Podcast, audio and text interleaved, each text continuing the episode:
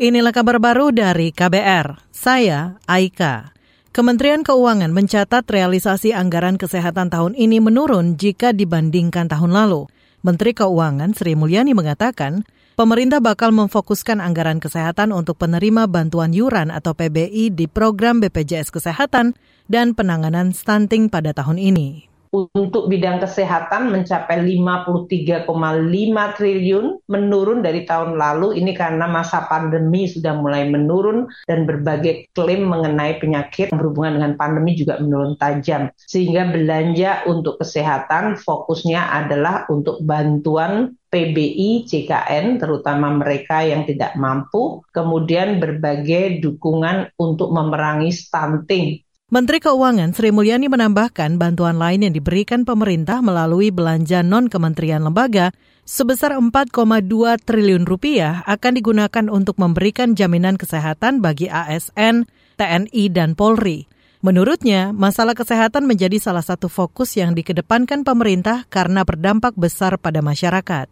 Kita ke informasi lain. Komnas Perempuan siap bekerja sama dengan Komisi Pemberantasan Korupsi KPK untuk membangun mekanisme pencegahan dan penanganan kekerasan seksual. Kesiapan itu disampaikan Komnas Perempuan menanggapi terungkapnya pelecehan seksual di rumah tahanan KPK. Komisioner Komnas Perempuan Siti Aminah Tardi mengatakan, KPK perlu membangun kebijakan perlindungan dan pencegahan, termasuk di dalamnya pada lingkungan tahanan. KPK harus menyusun SOP pencegahan, penanganan, dan pemulihan kekerasan seksual di lingkungan KPK sesuai dengan uh, mandat dari Undang-Undang Tindak Pidana Kekerasan Seksual. Kalau untuk sampai pada pembentukan Satgas dan seterusnya, tentu di internal Komnas Perempuan pun kami harus bicarakan terlebih dahulu gitu ya. Komisioner Komnas Perempuan Siti Aminah Tardi mendorong KPK mengusut kasus pelecehan seksual di lingkungan anti rasuah. Ia khawatir kasus serupa bakal kembali terulang jika tidak segera diproses secara hukum. Sebelumnya, bekas penyidik KPK Novel Baswedan menyebut praktik pelecehan di tubuh KPK pernah terjadi tahun-tahun lalu. Dewan Pengawas KPK saat itu menjatuhkan vonis pelanggaran etik dengan memecat pelaku. Namun, Novel mengkritik sanksi ringan yang dijatuhkan Dewan Pengawas dalam kasus yang terjadi baru-baru ini. Beralih ke informasi olahraga.